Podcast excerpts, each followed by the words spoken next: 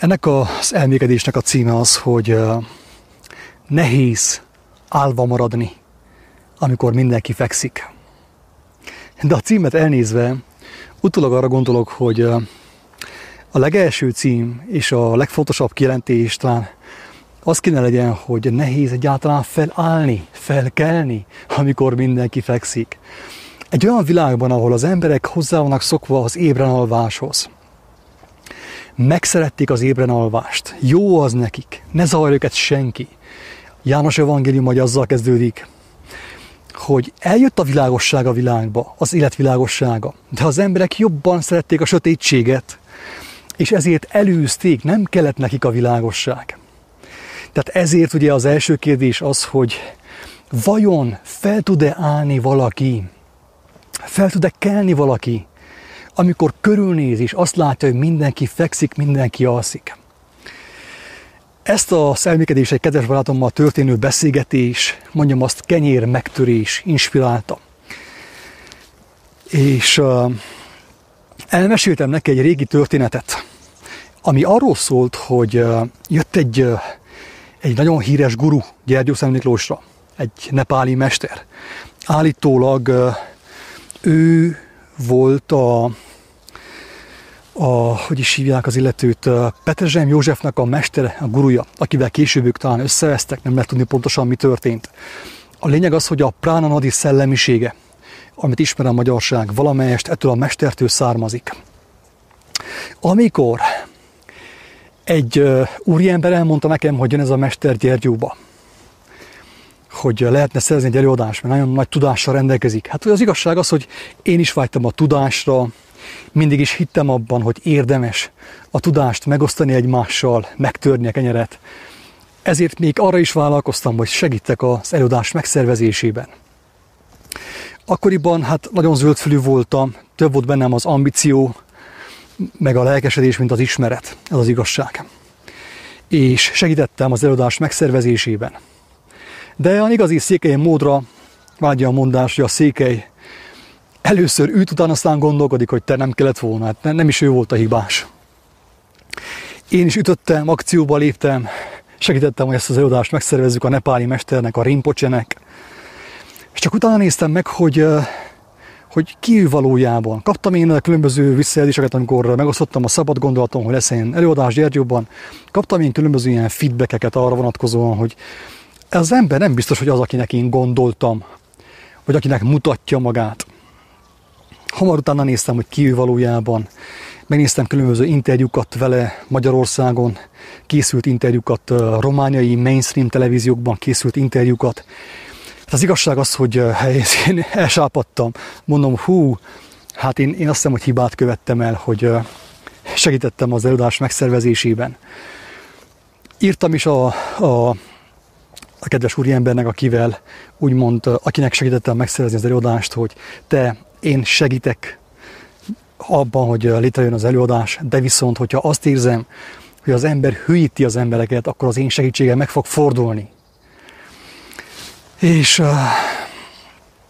fel voltam készülve arra, hogy uh, az előadásom, hogyha tényleg azt, uh, azt látom, hogy ő a, a kedves uh, polgártársaim, Jeruzsálem Miklóson, igazságkereső embertársakat, hogyha hűíteni próbálja mesékkel, akkor, akkor tényleg fel fog tenni egy-két olyan kérdést, amire, hogyha nem, fog, nem lesz egyértelmű válasza, akkor talán több ember előtt is nyilvánvaló fog válni, hogy ki ő valójában, milyen szellemiséget képvisel, mi az ő valódi szándéka. Nem igazán szeretnék belemenni ebbe a történetbe, különösképpen csak elmondtam azt, hogy egy nagyon nagy mesterről, elismert mesterről van szó, gururól, Rinpoche, állítólag, mit tudom én, teleportál, meg levitál, mindent csinál ő. Hát egy csomó mese tapad az ő nevéhez. És hát igen, megszerveztük az előadást a helyi liceumnak a dísztermében, és nagyon sokan jöttek. Hú, meglepően sokan jöttek is. Az igazság az, hogy én elég rosszul éreztem magamat, mert mondom, hogy ha tényleg hűíteni fogja az embereket, és én ebben részt vettem, akkor én, én bűnös ember vagyok. Megszólalt valahol a lelkismeretem, hogy, hogy talán ugye hibát követek el azzal, hogyha ez az ember nem az, akinek mutatja magát. A lényeg az, hogy amikor bementünk a terembe, egy viszonylag nagy teremben talán száz ember simán elfér, tehát talán voltunk is százan, akár többen is lehettünk száznál. Be volt rendezve neki már a, a pódium, ahova ő ünnepélyes hangulatban úgymond beérkezett, és nyilván a pódium az magasabban volt, mint az emberek, ahol voltak. Tehát ugye ő felment a pódiumra, a trónra, ami elő volt készítve számára.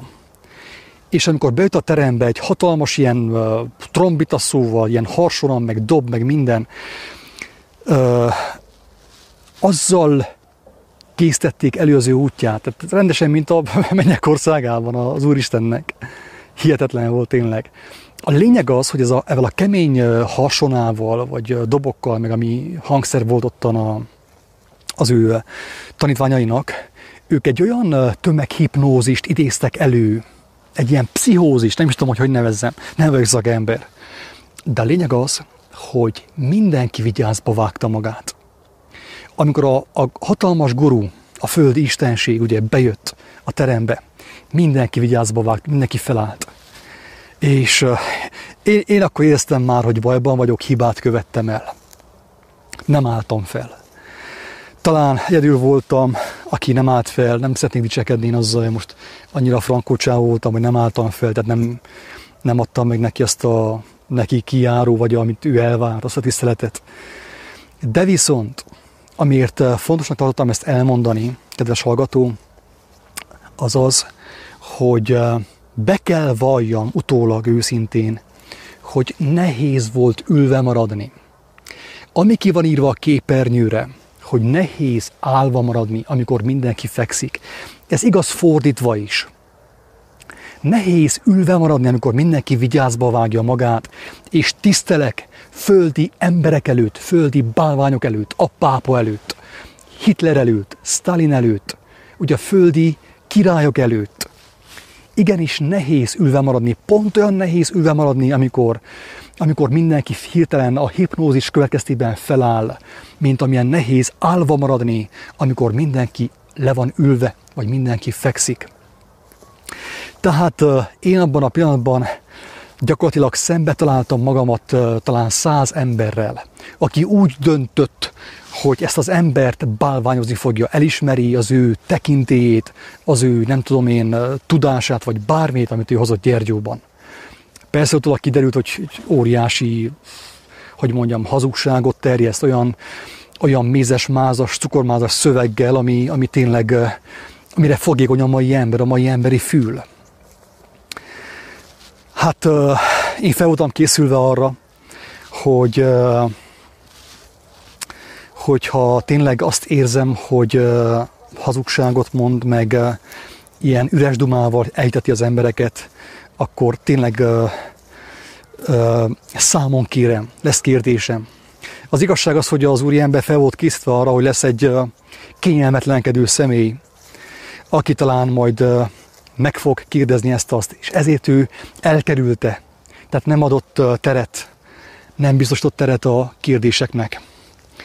Ezért az történt, hogy én úgymond ki kellett kérjem magamnak, hogy amikor vége volt az előadás, és készültek a közös meditációra, a követ, ugye a szünet után lett volna a meditáció, kérdeztem tőle, hogy elnézést nem, nem lett kérdéseket feltenni.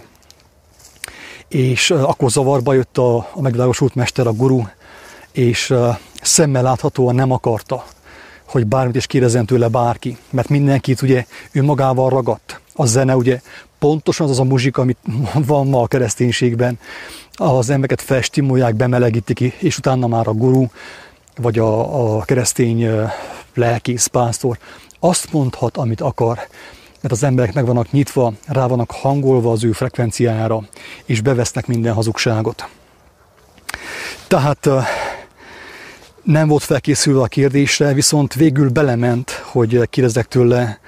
Az igazság az, hogy akkor is nehéz volt. Akkor is nehéz volt, mert akkor, amikor kérdeztem, akkor meg mindenki ült. Kedves hallgató, amikor én kérdeztem, akkor mindenki ült.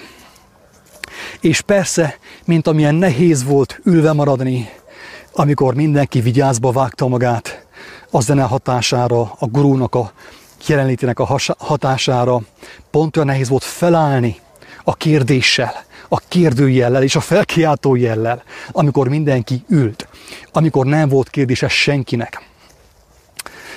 Én azt szeretném hangsúlyozni ebben a videóban is, hogy én ezt alázattal próbálom mondani, nem az én érdemem. A bennem lévő igazság vágy, igazság szomj, amit az Úristentől kaptam ajándékba, annak volt köszönhető, hogy ülve maradtam akkor, amikor mindenki vigyázva vágta magát, és felálltam akkor, amikor mindenki ült. És azt kell mondjam, hogy áldott legyen az Úristennek a neve, és annak neve, akit ő elküldött, hogy megmutassa számunkra az életnek az útját. Ez van, tehát nem az én érdemem, nem szeretném magamat felmagasztalni, dicsérni. Elmondtam, ez történt. Ez tény, amit elmondtam, tehát én nem hazugságot beszélek ebben a videóban, hanem azt, ami konkrétan történt. Azért tartottam fontosnak erről beszélni, kedves hallgató, mert minden egyes személlyel meg fog ez történni. Aki az igazságon gondolkodik, az igazságot választja, meg szeretné ismerni azt, hogy az élet honnét jött, honnét eredt az élet, honnét származik az élet. Hogyan lehet kikerülni a mókuskerékből, a labirintusból, a világ hazugságaiból, ez a száma, ez a fajta próbatétel, azt kell mondjam, hogy mindenkivel meg fog történni. Ezt nem én találtam ki, ez már előttem el volt mondva. Tehát eh, ahhoz, hogy valaki az igazságot megismerje, eh, szembesülnie kell olyan szituációkkal, ahol az ő bátorsága meg lesz kérdőjelezve, próbára lesz téve, és lesznek olyan szituációk, olyan alkalmak, amikor, amikor mindenki ülni akar. De viszont ülés közben süllyed mindenki. És akkor, aki az igazságot választja, kell vállalja azt, hogy bármi is annak az ára, ő fel fog állni, és megfújja a kürtszót, a figyelmeztetőt, hogy emberek, a székek süllyednek lefelé, bele a mocsárba, a székek, amelyeken ülünk kényelmesen, azok lefelé süllyednek, mennek lefelé. És lesz olyan szituáció is nyilván, amikor, amikor mindenki állni fog, mindenki dicsőíteni fogja, dicsérni fogja, tisztelni fogja a hamis tanítót, ugye a, a csillagokat, az egek hatalmasságait, úgy fogalmazza az írás. Jézus úgy fogalmazta, hogy az egek hatalmasságai megrendülnek, ugye majd. Ezek a hatalmasságok a mi előjáróink, a tekintélyek, akiket az emberek vakon követnek, mert nincs Istenük. Tehát a lényeg az, hogy mindenki, aki az igazságot választja, előbb-utóbb szembe találja magát olyan szituációkkal, amikor fel kell állnia, amikor mindenki feküdni akar és ülni, és lesz olyan szituáció, amikor ülve kell maradjon, amikor mindenki fel fog állni, és tisztelegni fog a hazugság előtt, amit az írás úgy hív, hogy sátán, ugye megtévesztő az Antikrisztus előtt. A, talán a legszebb előképe Jézusnak az Ószövetségben József. Szerintem, ahogy én látom, ő volt a talán az egyik legtisztább ember, hanem a legtisztább ember. Ő volt egy olyan személy, akinek ugye megparancsolták, hogy meg kell hajolnia a fáraó előtt. De ő azt nem vállalta, nem hajolt meg, nem hajtott fejet a fáraó előtt, hanem elmondta, hogy ő csak egy valaki előtt hajolhat meg, és az nem más, mint a mindenható Isten. Ez volt József. Ezért mondom azt, hogy József volt egyik legtisztább előképe Jézusnak. Élőképe, előképe volt Jézusnak. Igen, ilyen volt József, és tudjuk jól, hogy, hogy Jézus ugyanezt cselekedte, csak ő sokkal intenzívebben, sokkal erőteljesebben, és ő az életét sem sajnálta. Azt mondta, tudta, hogy mi vár rá, tudta, hogy meg fogják kínozni, meg fogják ölni, de akkor is felállt. Felállt és megmutatta az igazságot, elmondta az ajkaival, és megmutatta a cselekedeteivel az igazságot. Köszönöm szépen a harangszót. Nekem amúgy nem futotta volna erre. Harangot nem tudtam volna vásárolni ez az előadáshoz, úgyhogy köszönöm, hogy van. Oké. Okay. Tehát ez a lényeg, kedves hallgató, hogy ő megmutatta, hogy ez fog történni. Azt is elmondta, hogy a világ gyűlölni fog. Amikor te ülni fogsz, és mindenki tapsol, mindenki ugrál, akkor gyűlölni fognak, hogy miért nem mész a tömeggel, miért nem mész a tágas úton, gyűlölni fognak. Amikor viszont mindenki súnyít, mindenki lapul, és te fel fogsz állni, akkor is gyűlölni fognak. Hogy miért nem hallgatsz te is, miért beszélsz badarságot a Facebookon, miért csinálsz hülyét magadból a Facebookon, vagy az interneten, vagy bárhol. Ez van, kedves hallgató. El szeretném mondani azt, hogy amikor a, az ember az igazságot, tehát találkozik vele egyáltalán először is, találkozik vele, és miután azt megismeri, ő fel is lesz készítve arra, tehát az Úristen által felkészítetik ő arra, hogy fel tudjon állni, amikor senki nem akar felállni és ülve tudjon maradni, amikor mindenki feláll. Tehát ez egy, nem egy olyan dolog, amit, amit az ember saját erejéből kell kicsikarjon, a saját véges emberi erejéből. Hanem amiről itt szó van ebben a videóban, az gyakorlatilag az nem más, mint, mint az Úristennek a kegyelmi ajándéka, hogy ő az ő gyermekeit felkészíti átformálja lelkileg, testileg, mindenféleképpen.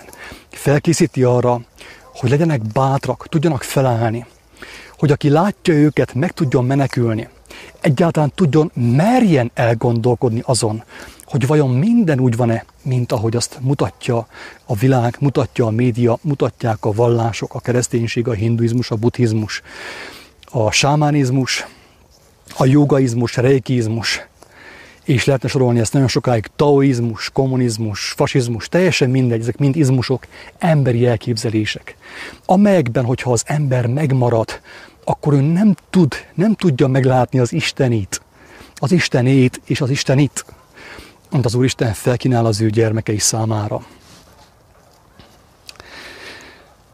A pontos cím talán most már úgy hangzana, hogy lehetetlen állva maradni, amikor mindenki fekszik.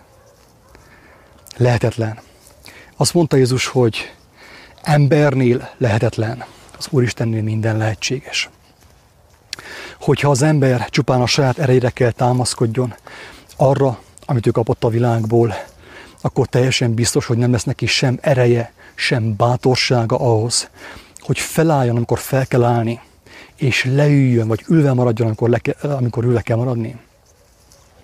Tehát a lényeg az, hogy mindezt a, az élet szerzője végzi el az ő gyermekeiben, akik gyermeki szívvel hozzáfordulnak, és kérik az ő segítségét. Ennyi. Röviden és tömören ennyi. Ez a videó erről szólt. Akit érdekel, hogy hogyan válik ő alkalmassá arra, hogy álva maradjon, vagy felálljon, amikor mindenki fekszik, és mindenki ébren alszik, meg hogy uh, hogyan merjen ülve maradni, amikor, amikor mindenki ünnepli a hazugságot. Ezt uh, nem az én dolgom elmondani. Én azt mondom, hogy uh, amit én megtapasztaltam és megéltem Isten kegyelméből, hogy ez, ennek az útja, ennek a módja meg volt mutatva számunkra tökéletesen. Jézusnak a szavai, az ő élete, az ő viselkedése, az ő jelleme, az ő lelkülete által. Tehát akit érdekel, az tőle kell megszerezze ezt a tudást, ezt a tudományt, ezt a bátorságot, azt a bölcsességet, amihez szükségeltetik. Sokszor mondom azt is, hogy náltassuk magunkat. A Biblia nem ment meg senkit. Többször volt olyan, hogy ajándékoztam én Bibliát ö, embertársaim, embertársaimnak. És hozzáfűztem azt, hogy tessék, ez egy ajándék, de tudjál róla, hogy ez téged nem fog megmenteni. Az fog téged megmenteni, amiről lesz szól. Tehát, mint ahogy egy kedves barátom elmondta a minap egy videóban, mutatott egy, egy pipát, egy képet, amelyen egy pipa volt, egy fényképet. És azt írta a fénykép alatt, hogy ez nem pipa. Ugye, ez úgy mondott hazugságot az a kép, hogy igazságot mondott, és úgy mondott igazat, hogy hazugságot mondott. Így van. Tehát lényeg az, hogy a Biblia az nem Isten. A fénykép megmutatta a pipát, de az nem pipa. A Biblia rámutat az igazságra, a mindenható Istenre, de ő nem Isten. Ezért, aki megmarad a Biblia bálványozásban, sajnos ugyanarra sorsa fog jutni, mint bárki, aki bármilyen bál, más bálványozást, más bálványozást gyakorol, mondjam azt. Ezért a legelső lépés nem az, hogy, hogy elolvasom a Bibliát elejétől végig, végétől vissza az elejéig, hanem a legelső lépés az, hogy megnézem, hogy a térdeimben, a szívemben van-e még hajlékonyság. Ha van a térdeimben és a szívemben hajlékonyság, és meg tudom alázni magamat az élet szerző előtt, tudok vágyakozni arra, hogy halljam az ő hangját is, mert az emberek hangját már túl sokat hallottam, túl sokáig hallottam. Aki ezt meg tudja tenni, az ember hallani fogja az Úristen hangját. És utána ő el lesz vezetve. Tehát az Úristennel fogja olvasni a Bibliát is, és nem nélküle. Mert a Bibliát olvasni Isten nélkül lehet olvasni bármi más helyette. Szerintem kár az időért, kár pazarolni az időt. A Biblia olvasásra, amikor az emberben még nincsen meg a, az alázat, a gyermetegség az élet szerzőjével szemben. Remélem, hogy érthetően tudtam fogalmazni és nekem meggyőződésem, hogy akik ezt a videót hallották, ezt a, az elmékedést hallották, hamarosan már fogják is látni, fogják tapasztalni, hogy a tömeg milyen szépen ülve marad, amikor a hazugság elhangzik, sőt meg is tapsolja azt a tömeg. És senki nem áll fel, senki nem fog felállni. És akkor majd eszedbe fognak jutni ezek a szavak, hogy egy bolond azt mondta egy videóban, hogy ez jellemzi az istentelen embert nem mer felállni, amikor fel kéne állni, hanem a tömeget követi. A tömegnek óriási ereje van, óriási szippantó ereje van, mint ahogy az előbb elmondtam én is, bevallottam, hogy engemet is szippantott valósággal. Tehát éreztem, hogy nehéz nekem ülve maradni. Nehéz nekem felállni, mert le kellett győzzem a tömeg szellemet. Érthető? A tömeg szellemből nem lehet kijönni, mert azt úgy lehet elképzelni, hogy hogyha én egy egység vagyok, egy egységnyi erő vagyok, és van mellettem 100 ember, vagy 99 ember, akkor én az egy egységnyi erőmmel 99 egységnyi erőt nem tudok egyedül legyőzni. Ahhoz, hogy, hogy ne vigyen magával a tömeg, a 99 egységnyi erő, hogy ne vigyen magával, nekem akkora erőre van szükségem valahonnét, valahonnét, ami akkora, mint a 99 embernek az ereje, meg hiedelme együttvéve. Plusz egy. Plusz egy. Aki tanult fizikát, tudja, hogy hogyan működnek az erők. Ahhoz, hogy a kötélhúzásnál elmozduljon a kötél, a bok valamelyik irányba, az egyik felül egy picivel több erőre van szükség. Tehát teljesen nyilvánvaló, hogy amikor 99 egységnyi erő ül, akkor egy egységnyi erő nem tud felül, felállni, csak akkor, hogyha ő fog kapni maga mellé 99 egységnyi erőnek megfelelő erőt, hogy neki legyen száz, hogy tudjon kijönni, tudjon szembe menni azzal, amit a tömeg kínál számára.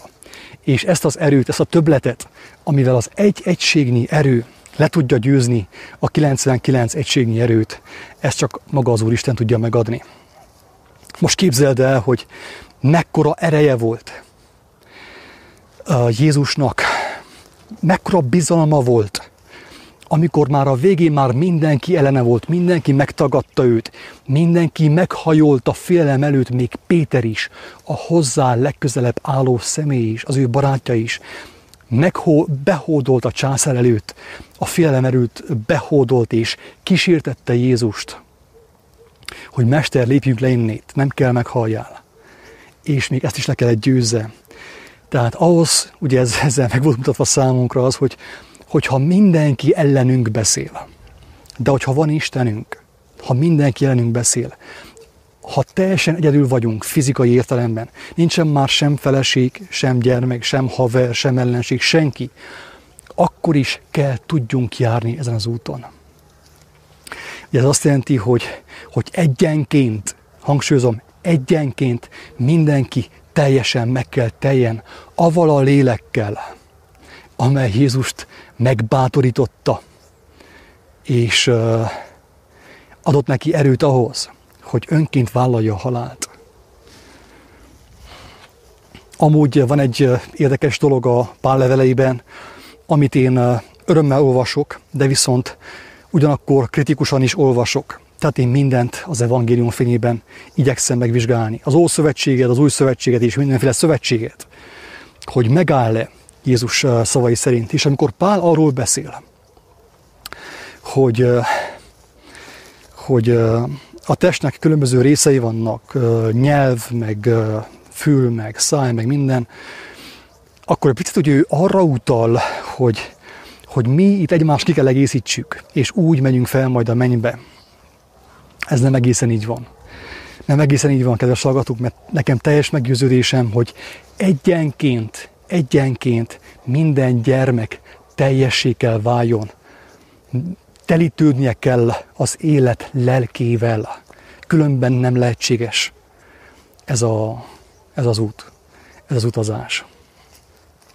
Az persze ugye igaz, hogy az elején, amikor az ember az úton elindul, akkor vannak utitársai, vannak barátai, úgymond vannak testvérek, egymást segítjük, táplálkozunk egymás kijelentéseiből is. Nem csak abból, amit mi személyesen kapunk, hanem abból is, amit a kedves embertársunk kap. Megtörjük a kenyeret egymással, megosztjuk azt, amit kaptunk. De viszont jaj annak az embernek, aki emberben bízik, még ha testvér is az, úgymond, testvér, tesó, ugye? Jaj annak az embernek. Mert az embernek az Úr Istenben kell bíznia, mindenek előtt, mindenek fölött, és csak utána ö, teheti meg azt, hogy meghallgatja az embertársai meglátásait, kijelentéseit. Ha az ember ezt megfordítja, akkor teljesen biztos, hogy elrontotta, és nem biztos, hogy be fog jutni a célba, amiről azt mondta Jézus, hogy aki mindvégig kitart, aki elindult azon az úton, amit ő megmutatott számunkra, amit nem is ismer a legtöbb ember, mert csak azt ismeri, amit hallott a gyüliben, meg a tévében, meg a Youtube-on. A legtöbb ember csak azt ismeri, amit hallott a tévében, a gyüliben, meg a, a Youtube-on, meg a Facebookon. És azt hiszi, hogy Isten hallja nem. Embereket hallasz még mindig. Kedves hallgató, tudjál róla, hogy még embereket hallasz, ezzel semmi gond nincsen, mindaddig, amíg ezt belátod. Mert ha valaki belátja, hogy ő embereket követ még mindig, annak van esélye arra, hogy, hogy megteljen az igazság lelkével. De aki még mindig embereket követ, professzorokat, mestereket, gurukat követ, de nem tudja ezt belátni. Ő azt hiszi, hogy Jézus követi, közben a, a pásztort követi. Annak az embernek nagyon nehéz megszabadulni, mert annyira mély az ő ö, megtévesztése, megtévesztettsége, hogy nagyon nehéz neki abból kiszabadulni.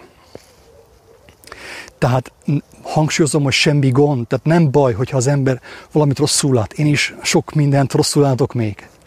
De azt mondta ugye Jakab apostol, hogy az mondatot Jakab apostol által egészen pontosan, hogyha valakinek nincsen bölcsessége, nem probléma. Kérje Istentől, bizalommal, alázattal, mert ő ad mindenkinek jókedvel, bőségesen ad bölcsességet. Ha valaki úgy érzi, hogy még mindig emberfüggő, gyülekezetfüggő, vallásfüggő, Facebook függő, YouTube függő, társadalomfüggő, meg uh, mindenféle ilyen függősége van, az, hogyha belátja, hogy ő nem szabad, mert emberektől függ, gyarló emberektől függ, akkor nyilván ez nagy óriási lépés, mert aki belátja, hogy függőségben van, az még mindig fordulhat Istenhez, és megtapasztalhatja az, hogy mit jelent, amikor az Úristen adja az erőt, a vigasztalást és a bátorítást, és nem szorul emberekre. Teljes szívemből kívánom, hogy aki ezt hallotta, és meghallotta, nem csupán hallotta, hanem meg is hallotta, az kapja meg, kapja meg azt az erőt, azt a bátorságot, azt a bölcsességet, hogy tudjon állva maradni akkor, amikor mindenki fekszik. Tudjon felállni, amikor mindenki fekszik. És tudjon ülve maradni, amikor mindenki feláll.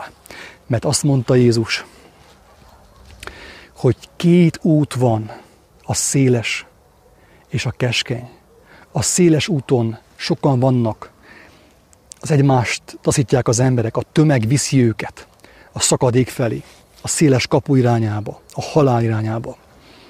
A másik út az keskeny, és kevesen vannak, akik megtalálják azt, a keskeny utat. Ő ezt mondta. De viszont a keskeny út a keskeny kapuhoz vezet, és ez nem más, mint az élet. Úgyhogy én ehhez kérem, és ehhez kívánom mindenkinek a, a bátorságot és a, az alázatot először is, hogy tudjon találkozni a Krisztus, a feltámadt Krisztus valóságával. Isten áldja mindenkit. Sziasztok!